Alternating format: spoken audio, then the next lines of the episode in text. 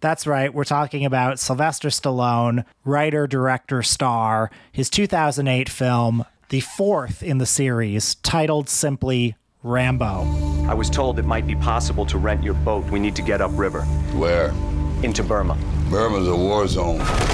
One of the innovations of this movie among action movies is it doesn't have a villain per se. It doesn't have a, a human villain. It has faceless hordes of Well, faceless hordes of like feral Asian brutes who might as well be the Viet Cong as they were imagined in the Reagan era. And like typically, the Robert McKee storytelling guide would probably tell you like you gotta have one guy to hang your hat on. You gotta have Gary Oldman as the you know The ultra nationalist. yeah, yeah. and and he'll and he'll say, "Uh, freedom. I spit on your freedom." But then he'll also say, "We're not so different, you and I. Have you considered how your Western imperialism has rendered my people impotent on the world stage?" But see, but see, Will, that is, I think that is really important. It's, and I agree that it's a flaw, but I also think it is, it is central to what this movie is doing. Because Yes. if, if the movie added even the specificity of like a generic caricatured villain, it would cease to be what it is and what, you know, Stallone clearly kind of aspired for it. The film really functions as a kind of tabula rasa onto which a whole host of jingoist American nationalism can be projected because this is at once a sort of post 9 11 movie.